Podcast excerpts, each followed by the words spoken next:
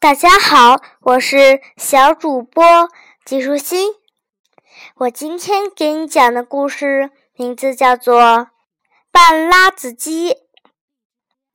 一个阳光明媚的夏日午后，在那遥远而美丽的西班牙农场里，一只与众不同的小鸡出生了。它什么都只有一半。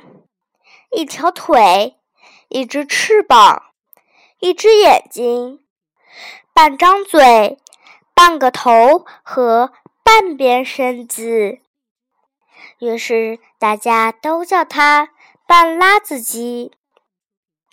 虽然只能用一条腿蹦来蹦去，但它还是每天快快乐乐的在农场里玩着它独创的探险游戏。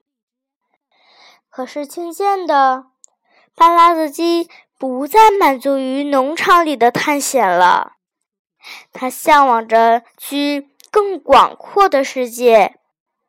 终于有一天，他决定去看看外面的世界，并打算到马德里去觐见国王。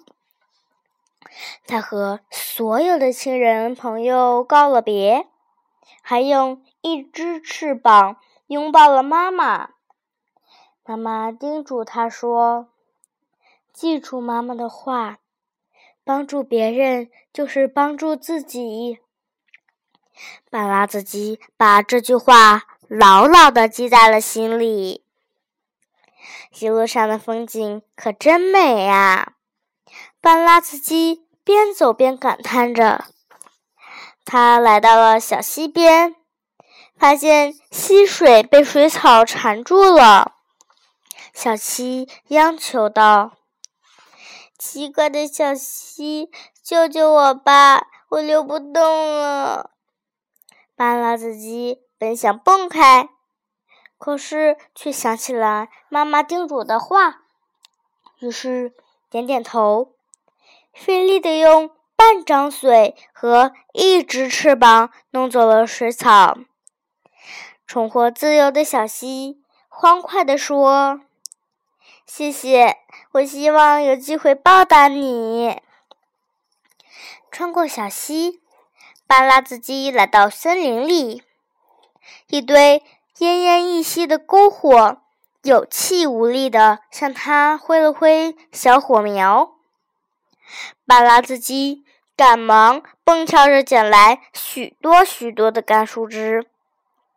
小心地把篝火重新点旺。篝火那灿烂的火焰把半拉子鸡的身子烤得暖和和的。半拉子鸡继续向前走，突然听见头上传来一声叹息。他抬头一看，原来是风被大树大树挡住了去路。无法前进了，啊！无法继续探险，是多么令人难过呀！半拉子鸡摇着头说：“他围着大树蹦了一圈，然后用他的半张嘴啄起了大树。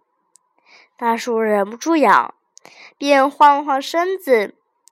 风乘机脱了身。”经过这一路的辛劳，半拉子基终于来到了马德里。他望着漂亮的王宫，心情激动极了。我要给国王讲一讲这一路上的精彩。说着，他鼓了鼓劲儿，一下子就跳进了王宫的围墙。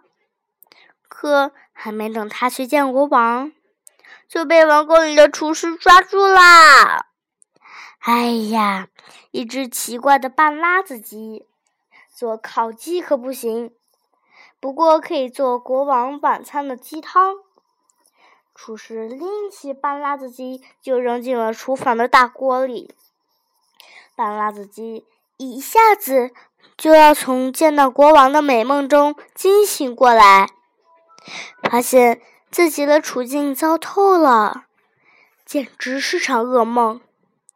他在越来越热的水中低声的哭泣：“别哭，别哭，我是小溪里的溪水呀，我要报答你。”溪水轻轻地环绕在半拉子鸡的身边，把它拖在了水面上。